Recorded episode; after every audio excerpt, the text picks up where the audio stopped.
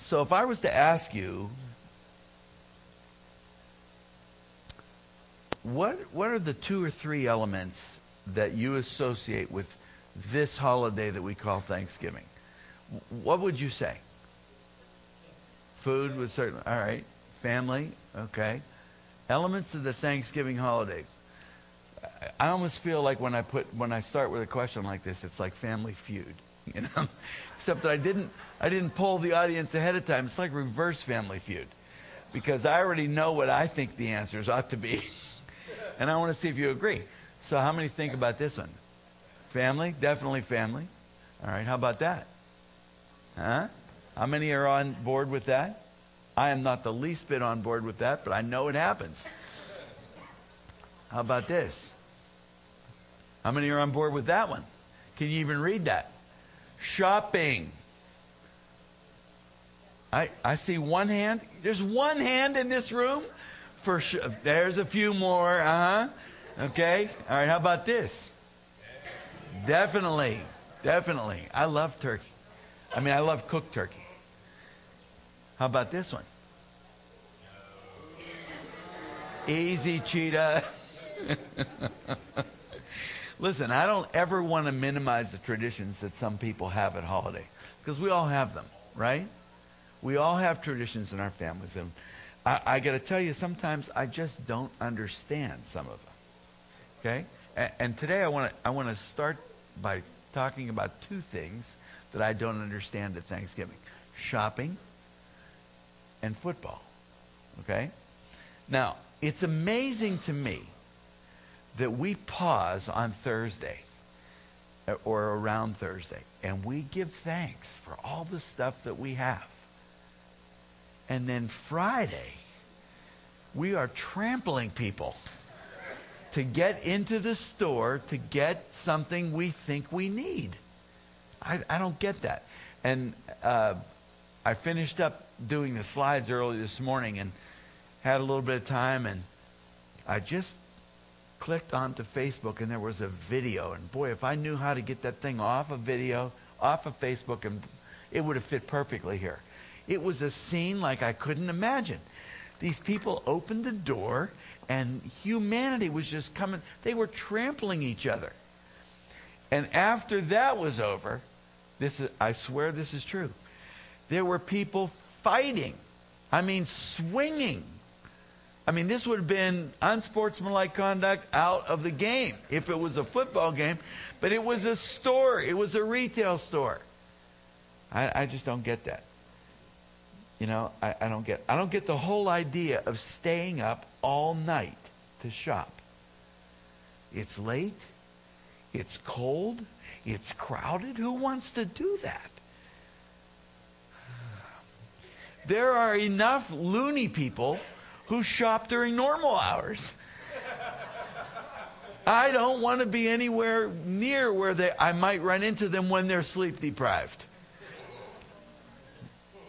We, our, our friend Laura has a family tradition. They do the Black Friday thing. She sent me a text. She says, Well, we're done. We've been going solid for 20 hours.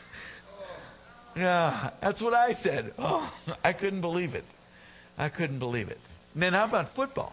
You know, we sit around the television and we scream and yell and pout and shriek and all of this stuff that about a game that we are watching. We're watching.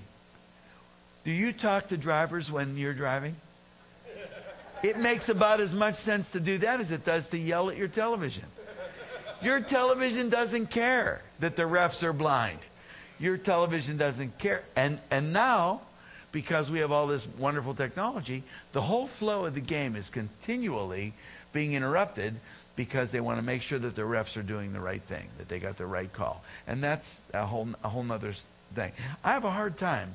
I mean, I love football.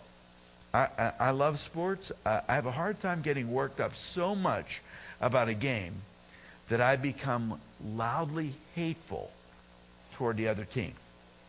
Now, I'm good with certain slogans. Anybody but New England? Anybody but Dallas? Those are a couple of the ones I'm okay with.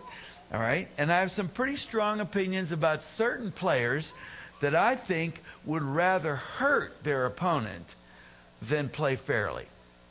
Vontaze Burfict and company, okay? Uh, but I, I, I just can't get. I was I flipped on the TV. Sharon was away for much of the weekend visiting her sister, who's not well. You, we need to be praying for Christine. She's um, she's having a hard time bouncing back from this surgery, and and it's a it's a challenge for her and for us as her family to try to support her and know what to do. And they're taking her back to Buffalo on Monday, and we're hopeful that the doctor will be able to to look at the situation and, and make a an assessment that will allow for some treatment that will be more effectual than what she's been going through has been. But so I was home alone a lot, I, I, and I turned the TV on. And was watching the Mississippi's Mississippi State game. I, I know nobody in the state of Mississippi. I don't anything like that. But they interviewed people because these two teams and their supporters quite literally hate each other. It's sad. It is absolutely sad. When the players came on the field to warm up, there was shoving. I mean, the refs had, people had to separate them. They were in the warm up, for goodness sake. Then they interviewed fans. Oh, I just don't like them.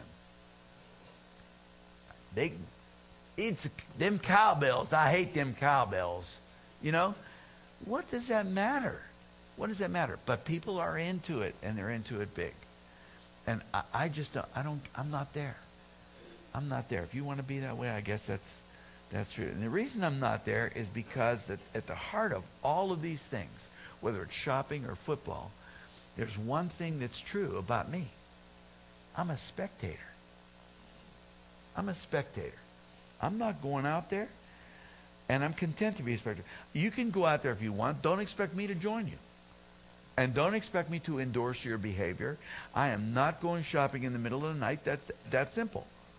I will quietly cheer for the teams that I that I support, but I will not climb aboard the hate bandwagon or wish for the personal injury of anybody that's on the field. I'm a spectator, and if I'm not careful, being a spectator is comfortable. You get a great view, right? You get all the camera angles. You're in a comfortable seat. You're not freezing. Nobody is spilling beer on you or dumping popcorn down. I mean, you're just in a. It's a better place, and you're you're lots of times you're with friends, so it's fun to kind of hang out like that together. But if I'm not careful, I'll end up being a spectator in life and sitting back and watching it. And, uh, and that's something I don't think that I'm called to do. And it's something I don't think you're called to do. So let's take a second right now and pray before we go on, okay? Father, I just pray that um, that you'll open our minds uh, to take an honest assessment this morning of where we are in our life and, and how how we are experiencing this adventure. I pray that um, that your words would be the ones that are spoken here, that this would not be about me in any way, but that your Holy Spirit would reach in through what is said and through the words that are recorded in the pages of your book to challenge us and change us so that Christ might be exalted. And it's his name I ask these things. Amen.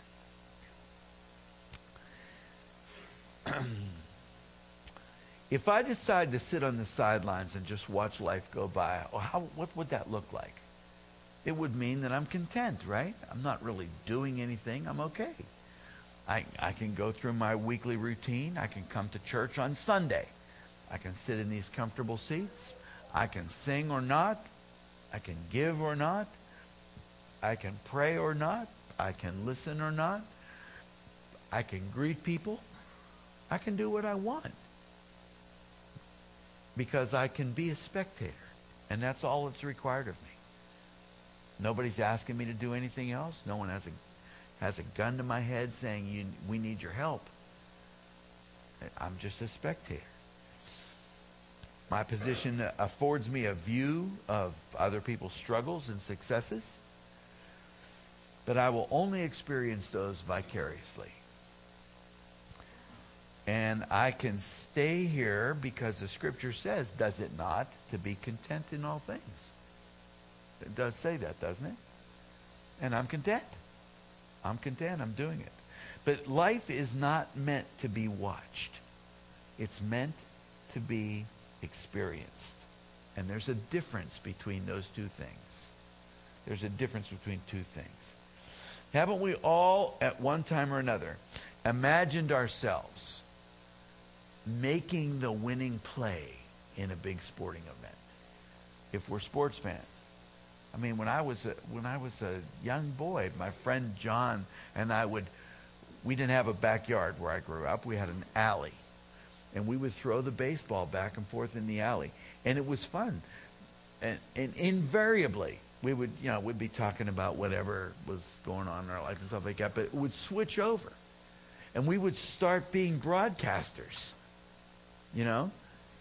And I'd have the ball, and I would say, "It's the bottom of the ninth, two outs." two strikes, and it's a long fly ball. And then I'd peg the thing up as high as I could.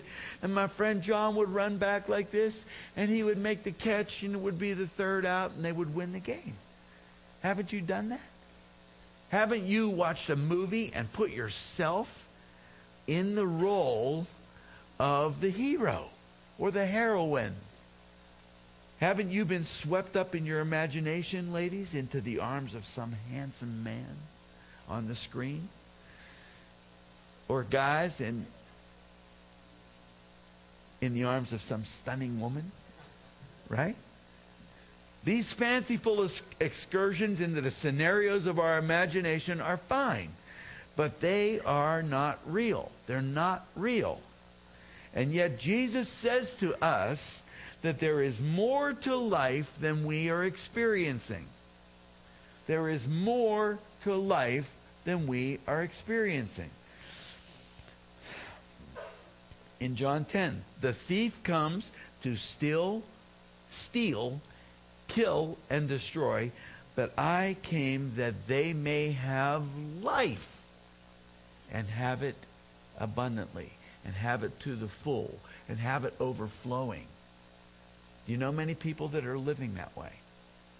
I think sometimes there have been times in my life when, when I feel like I've kind of splashed into that. But then I kind of slide back into what's normal. And I mean, life's awesome. I prefer it. But sometimes it's just not, it's just not like, go life. You know, you don't feel that way. It's, you're, you're slogging through and, you know, there's mud on your boots and, and there's not as much in the checking account as you'd like it to be. And, and somebody's sick and the car's making a funny sound or or vibrating something's happening and you just don't know what's next. Jesus did not say, I came that people might be spectators in the adventure of life. It's certainly true that Jesus came to show us the way back to the Father, to reconnect us. It's true that he lived a life without sin. He exercised the power of heaven because he had unbroken access. Unbroken access to the Father. And he and as such could clearly see could clearly see what the Father was doing in the world. He had a compassion for lost people that turned his heart to intercede for those who needed the Father's healing restoring their health and their relationship to the Creator. He lived a perfect life, the perfect life that we were all meant to live. And he chose to give up that life to pay the price for the consequences of our sins and the sin of every man by dying a brutal death But for those who understood that his sacrifice reunited them with God, with the God who loved them, they were recipients of the gift of eternal life. And he did not say to them, stay on the sidelines, play it safe, be content. He said, get in the game. He called the disciples to action. And he calls us to action. And that's the subject for this last message in our series, Step by Step. Getting in the game means that we are in it to win it. I mean, nobody plays without wanting to win, right? Nobody plays without wanting to win. So let's be in it to win it today. So we're going to look into God's word today and discover what does it mean to get into the game. Now it means a lot of different things, but there's some there's one particularly I think pretty concise explanation of what it means for us, and we're going to look at that this morning. So if you have your Bibles and want to open to the book of Colossians in chapter 3, we're going to be there. I put two translations of the first part of the first verse up here. Since then, you have been raised with Christ from the New International. And if then you have been raised with Christ from the English Standard Version. Paul opens this chapter reminding us of a truth. And that truth is we've been raised with Christ. Now, I put them both up here because the opening phrase might seem a little different to you depending on which version you're reading, and, and you might even have a different version. But look at what it says. Since then, you have been raised with Christ. If then you have been raised with Christ. It implies that we, we needed to be raised. And what was Christ raised from? He was raised from death, wasn't he? He was raised from death to life. So if we're raised with him, that implies that we understand that the death of Jesus was for our sin and that the resurrection of Jesus is for ours as well. Then he gets us off, then Paul gets us off the bench and gets us ready to get in the game. Before I go on, I got to tell you about something that I read um, that I found a little bit disturbing. There was a council of theologians in Boston, and they've con- constructed something called the Boston Declaration. I wish I knew more about this to tell you, but I'm going to tell you this. In this declaration, they, they and a bunch of them took a picture of themselves with ashes on their face and sackcloth over their head, saying that the church needs to repent, that we need to, to do a better job uh, against racism and abuse and, and a number of other things. And as they were, as I was reading about this, because, you know, I mean, let's face it, the whole racism thing is, is pretty tough. It's pretty tough for us. And, and none of us are for it, I would think. I think we're all like, you know, let's, we're all here. Like someone once said to me, can't we just get along? But unfortunately, that's not the way it is. And abuse, I mean, if abuse wasn't a problem, we wouldn't be talking about it. People wouldn't be upset about it. You wouldn't have people coming forward after 15 or 20 or 30 years and saying, well, you did this to me. And you did that to me. And what's even stupider, people saying, well, gee, I think you need to pay for that after 20 or 30 years, when you were 20 or 30 years younger and stupider than you are now. You know, we, we, you, we can't, life doesn't afford us that opportunity. But in this Boston Declaration, they're saying things that are partially right. And nowhere in it do they say that Jesus is the way. They acknowledge him as a prophet and acknowledge his teachings and they point us to good things and, and, and a good track toward much, toward many parts of, of situations that we would find under the umbrella of social justice. But you know what? They're affirming stuff that's just flat out wrong. They're trying to affirm people's choices when their choices are wrong. Not just stupid, but wrong. The Delaware Department of Education just adopted guidelines that will allow students to self identify their gender. Okay? That's troubling enough for me. But get ready for this one. And their race. I mean, they're letting people decide if they're male or female, if they're white, black, yellow, green, purple, whatever. I mean, I don't understand where this is all going. I don't understand it. But I know this God loves every single one of them. Regardless of the stupid choices that they make, regardless of the points of view that they have that make no sense to me, and maybe to many other people. And that our responsibility is to love them too. Not to affirm what they're doing, not to affirm their position, but to love them because that person, regardless of what they think about themselves, is made in the image of God. In the image of God. Sorry, I'm off the track. Okay, let's go on with the scripture. Seek the things that are above, where Christ is, seated at the right hand of God. Set your mind on things that are above, not on things that are on earth. That's the ESV version. ENIV's up there as well. Set your hearts on things above, where Christ is, seated at the right hand of God. Set your minds on things above, not on earthly things. We're instructed to seek what is above as we set our hearts and minds. The word that is translated seek is the word zeteia. It's a Greek word that means to seek by thinking, meditating, and reasoning. It's a deliberate act. It's a deliberate act by which we direct our own thoughts. It's similar to the word Paul uses in the next verse, which is uh, phroneia, which, which is where it says, set your minds on things above.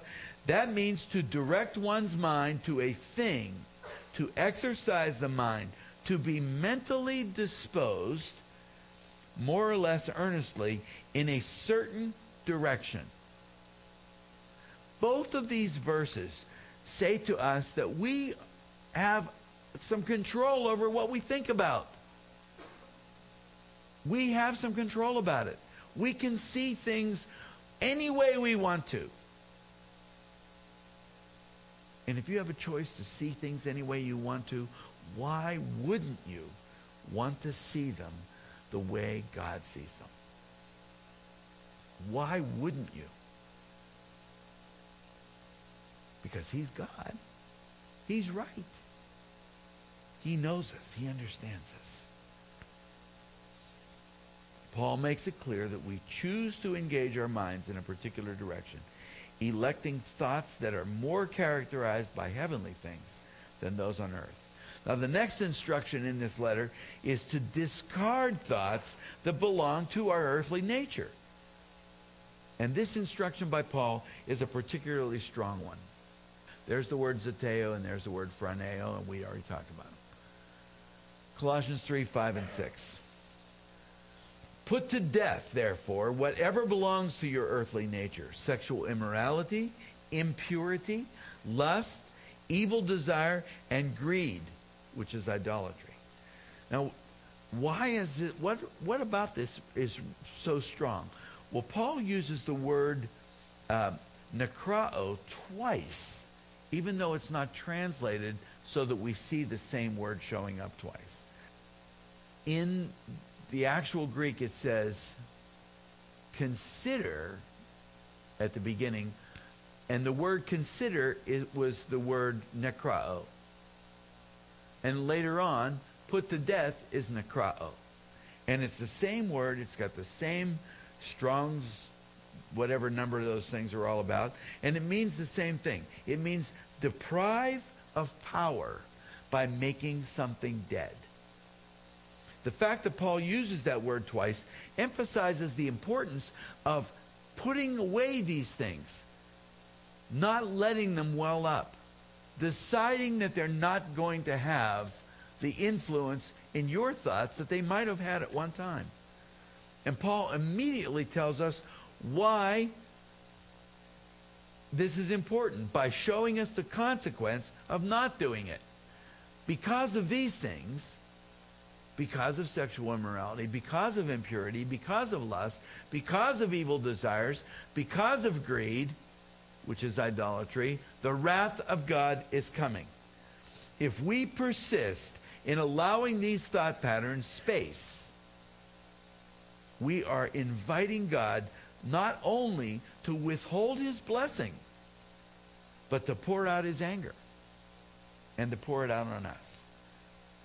Now, now, grace covers our sin. We know that. There's nothing that we've done to deserve being reconciled to God. He did it all for us and offered it to us. That's grace. It covers our sin and makes us free from the eternal consequence of being separated from God. But our choice to ignore these things allows the enemy to have a per- perch in our life. And it's from such an area of influence that strongholds are built. And we, we learned about that when Rob was here a few weeks ago. You can be a believer. You can you can be you know, I mean you and Jesus can be connected, but there there still can be room in your life for junk. Still can be room in your life. And that's why sometimes we have a hard time how do, how do I get past this? How do I stop thinking this? How do I stop feeling this way? God, why aren't you helping me? Have any of you asked those questions ever? I have. I have. It's our decision, our decision, sorry, there, therefore, our decision to consciously seek the Holy Spirit's power to remove these things is essential. As Paul reminds us, these root thought patterns are universal.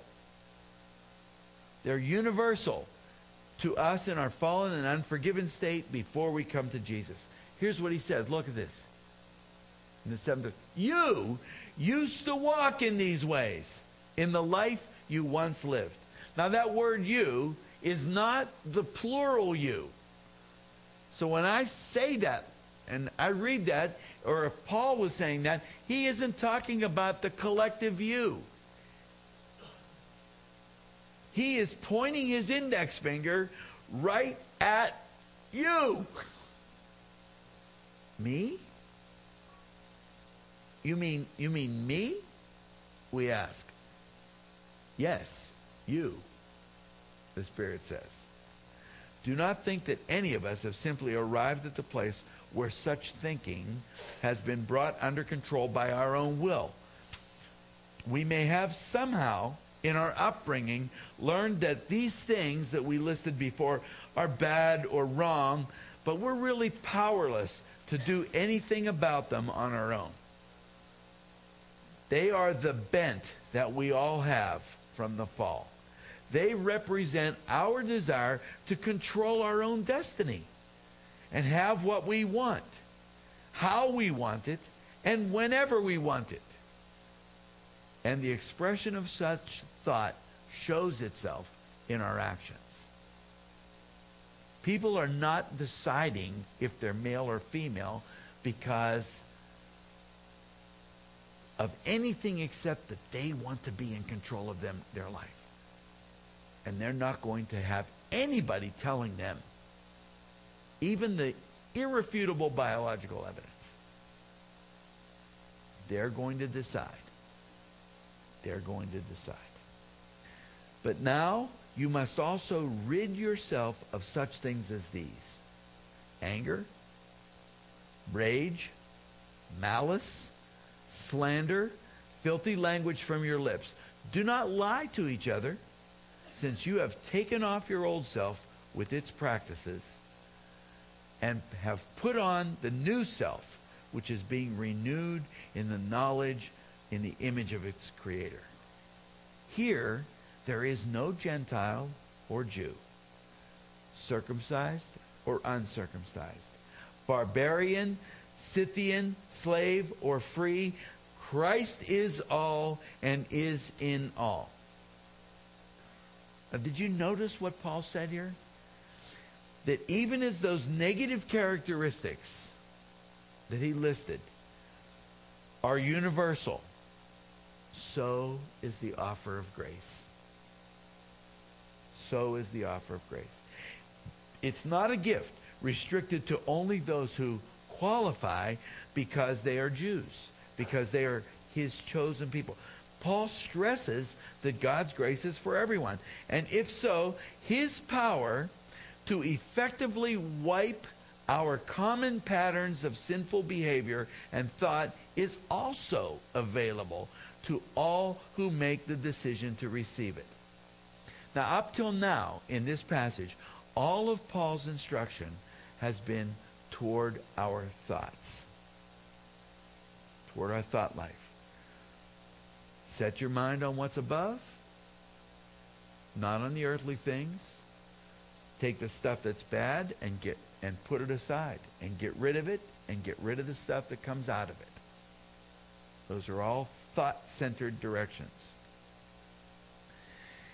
You know that nobody is capable of knowing what someone else is thinking all the time. We think we know, though, right?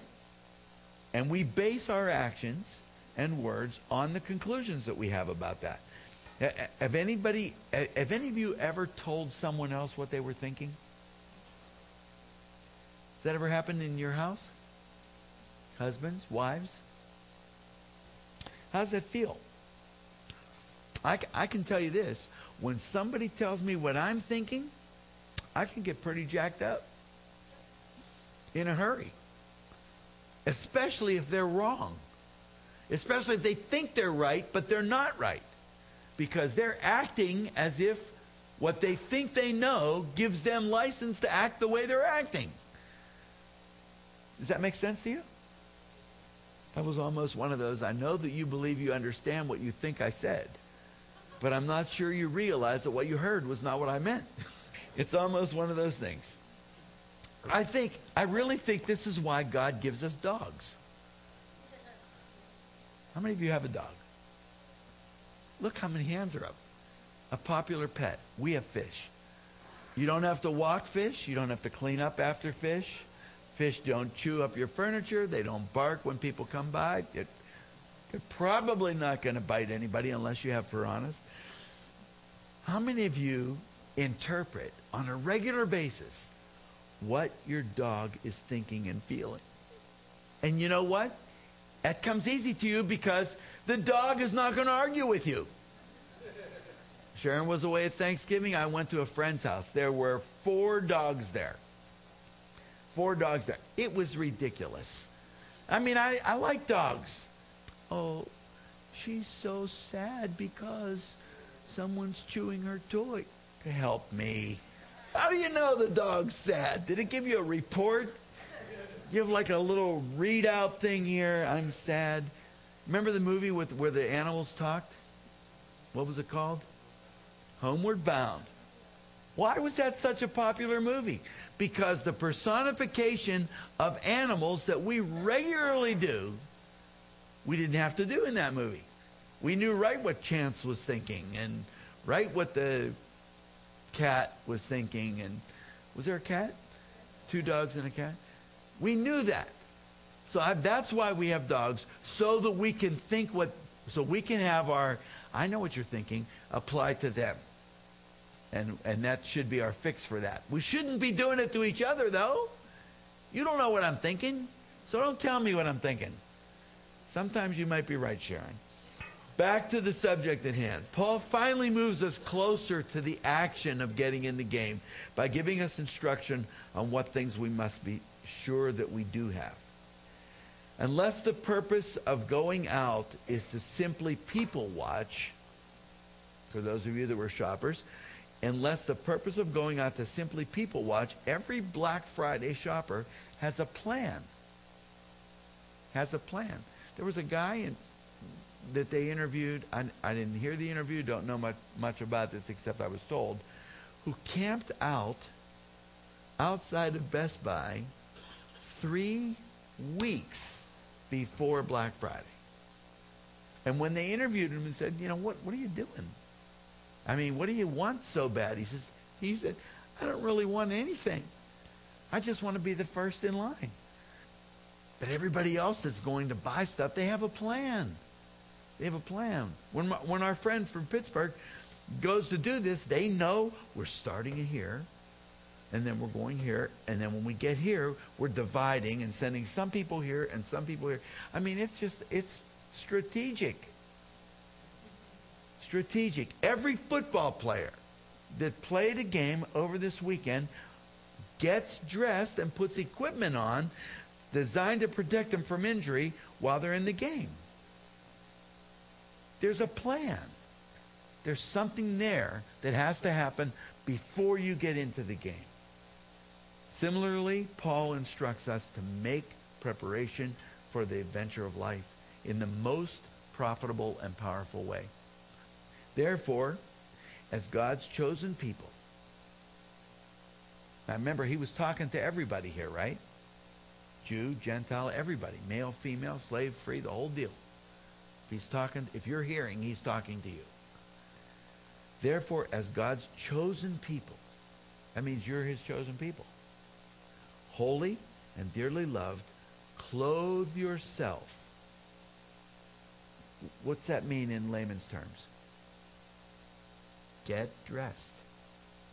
I'm pretty safe in saying everybody here got dressed this morning. Or at some point before they came here. Right? Nobody is here without clothes on. What did you put on? You put on the things you wanted to put on. You put on something that you thought carefully about, or you put on whatever was closest laying on the floor. Grabbed it, and, and but the point was you clothed yourself. And what should we clothe ourselves with? Look at this list compassion, kindness, humility, gentleness, patience. Would anybody argue that these things are not good things that more people could use? Do you know anyone who could be more patient? Do you know someone that could be more kind? Do you know someone that could could use a dose of compassion? Do you know somebody that needs taken down a few pegs? Who would not like to be described as a person who genuinely cares about others' welfare? Who exhibits kindness, who is not arrogant, who can speak and act in certain situations in a way that promotes healing instead of hurting? And who remains calm under stress. The words here are some of the same words we read in Galatians chapter 5, verses 22 and 23, where we read about the fruit of the Spirit and Paul describes it. That word's in that list. And it's exactly the same Greek word. And so is this one. And so is that one. Kindness, gentleness, patience. They're all in that list of nine descriptors that Paul puts out before us in Galatians that says these should be the characteristic of your life if your life is filled with and controlled by God's Holy Spirit. Love, joy, peace, patience, kindness, goodness, faithfulness, gentleness, faithfulness, and self control. I might have left one out. But they're there. Galatians chapter 5, 22 and 23. So we have to take control of the thoughts, intentionally seeking what's above the life that we live on earth. We have intentionally refused to be swept away in unwholesomeness and selfish thought patterns and have set aside our natural tendencies to express ourselves by putting others down and speaking untruths that harm reputations and bring hurt to people. We intentionally clothe ourselves in qualities that reflect our new creation. and the Son of God Himself. And now that we're dressed, and now that we're ready, we can take the field. We're ready to begin engaging. Engaging in life in a way that's different from how we would have lived before Christ. We're ready to get in the game. And Paul tells us what that looks like when he writes this Bear with each other. That's the first thing. Get in the game means that you're going to have to put up with other people. Life's a, a, a great church is a great place. Would you agree? It would be a whole lot better if there just weren't people in it. Because we're a mess. People are a mess. I'm a mess. You're a mess. I don't know what to, I don't know how to always say the right thing. I don't know how to to know when to go and ask if you need help. I don't know how to ask for help. We're a mess. And that's why Paul says, bear with each other. Put up with one another. Forgive one another. If any of you has a grievance against someone, forgive as the Lord forgave you. There are people in churches who won't do stuff in churches because they don't like the person that's doing it with them. Does that make sense? Conceptually, it makes perfect sense. But in reality, we know it's true. We know it's true. All you have to do is think back to the time when you were in school and you were in gym class and you were divided up into teams. While you were standing there waiting to get picked, weren't you saying, "Oh my gosh, I don't want to be on that team if they're on it"? Anybody ever have that thought? You bet. I don't want to be on that team if that guy's going to be on. It. Oh, I got picked on that team. You know? I mean, so so what do you do? Well, I'm not going to do it. I'm not going to be on this committee. I'm not going to get involved because that person's that person's involved with it. Or because this is an area that they're happy about or that they're excited about. And I, I just don't care for them that well. You know what? You don't even know them that well. How dare you have that kind of opinion? You say, well, I, I heard that they did this. And, and maybe you're maybe they did do it. But that's not a reason for you to pass judgment about something. Everybody here who's perfect, stand up. Look, no one's standing. We're all imperfect. We're all goofed up. But God is calling us. He's saying to us, get in the game. Put up with each other. Whatever the disagreement is, you're supposed to be working toward reconciliation, right? Right. You're supposed to be forgiving, right? Right. And if we do those things, just those two things, do you think people will notice? They might. Because we are surrounded by people that won't put up with other people and won't forgive them. They won't put up with other people and they won't forgive them. And you can draw that line any way you want to. You can make it Mississippi, Mississippi State. You can make it Republican and Democrat. You can make it anything. Our natural tendency, particularly now, particularly in 2017, we draw lines and we are not crossing over.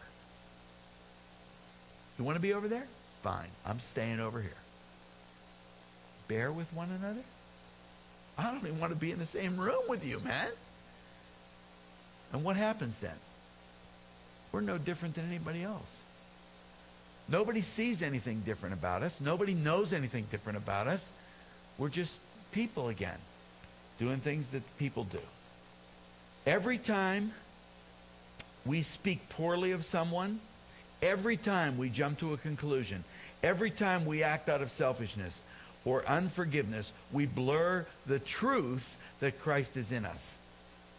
Every time we demonstrate patience, forgiveness, and love, we demonstrate that being a believer has made us different from unbelievers.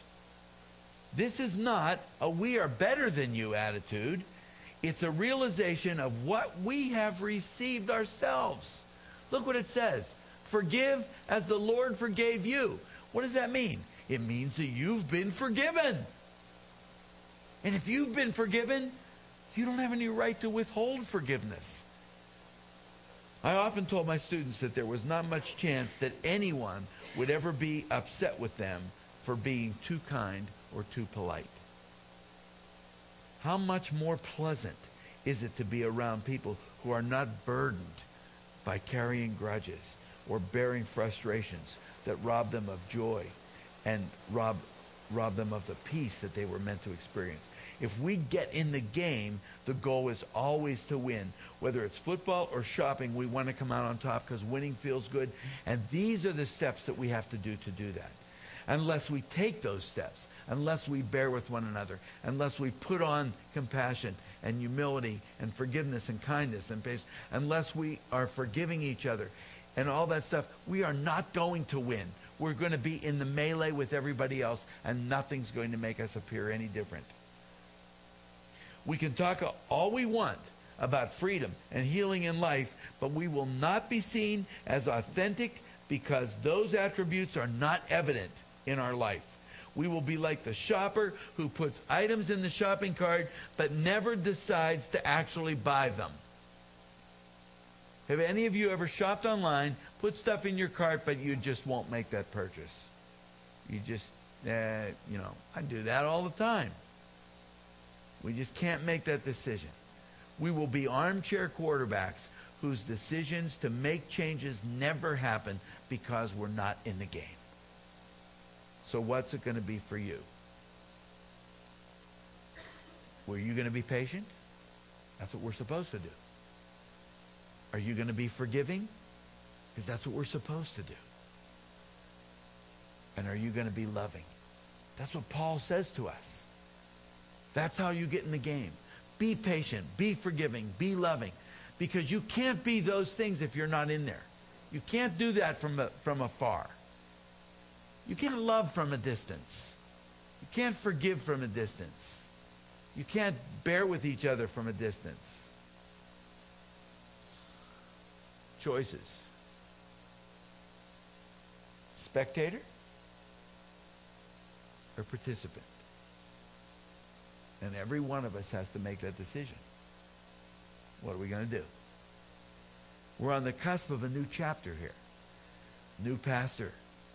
Next week. And it's awesome that, it, that it, that day is coming. It's been a long season of waiting. But now a new season's beginning. The, the Holy Spirit is stirring things up in our hearts. There is healing taking place and deliverance uh, that's happened and will continue to happen. Here's the truth, friends. God is calling you. And I'm not talking about the collective you. I'm talking about you. Every single last person in here. He's calling us. He's calling us. He's calling the individual within your skin. Are you listening? Is he whispering that stuff is he whispering that the stuff in your past can finally be set down? Is he saying that it's time for you to get up and engage with others for the kingdom? Is he calling you to get out of your comfort zone and get in the game? Maybe you've never really said yes to that because you've never really said yes to Christ. Coming to Jesus is more than just an insurance policy against the eternal torment that we call hell. It's an invitation to get in the game.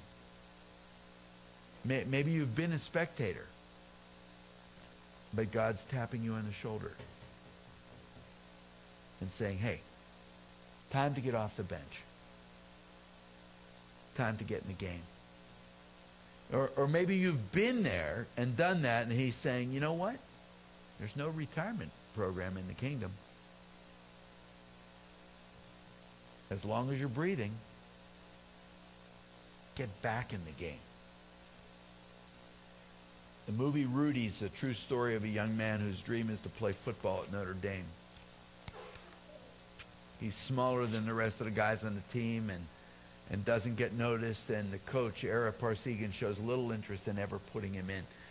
His desire though is so strongly communicated to the rest of the team by his attitude and work ethic that when an opportunity comes for a final substitution to be made, the players begin chanting, Rudy, Rudy, Rudy. And he gets in and he makes a play. Is the Spirit of the living God calling your name? Is it time for you to forgive? Is it time for you to show love? Is it time for you to be kind, to be compassionate, or to demonstrate that the adventure called life is worth living? To demonstrate that good can overcome bad. That you, a new creation in Christ, can make a difference for someone else who is just as lost as you once were. Get off the bench. Get in the game. I don't know what the game plan's going to be. I think that's one of the things I'm most excited about Pastor Tim coming. Because I think he's going to help us to crystallize some of the things that have been swimming around in our I wish we could do this or I want to do that heads. But it doesn't matter where those ideas are or where they come from. What matters is we've got to get up and, and go into action. And go into action. So ready yourself and ask yourself those questions. I want to invite the worship team to come back up. and and I, I just want to ask I just want to ask you this, these couple of questions. First of all, if you've never really understood what it means to come to Christ, don't let today go by without without talking to someone about it, without making the decision that will move you from someone who's lost to someone who's found. And the second question I want to ask you is this. It's the week before Tim comes. Will you join me? Will you stand, and I'm not meaning just me, will you join with each other and get off the bench and get in the game and say, I am in. I'm all in. And I'm going to do what God wants me to do. I'm going to help where I can help. I'm going to reach where I can reach. I'm going to I'm going to not just come on Sunday morning and sit in the chair. I'm not going to be a spectator anymore. You know, making a commitment to that is not signing up to be at the church every time the door's unlocked. But it's in finding a place where you fit in this body and taking the gifts and the unique abilities that God has invested in your life and making them work. And making them work. I don't know what that's going to look like. Maybe you don't either. But if that's something that you're that you feel you can say yes to, I want to invite you to stand right now where you're at. And by standing, say to each other, say to one another, yes, I believe in what this church stands for. I believe that we're pursuing Jesus. I believe that we're building his kingdom. And I believe that we will be examples of that which we proclaim, which is his offer of freedom and healing and life. So as we worship, if this is something that that speaks to your heart and you want to commit to, I just want to invite you to stand and come to the front of the church. You don't have to do anything. We're not going to do any kneeling around or, or anything fancy or funky. Just want people to see that you're in so that you can be an encouragement for them to be.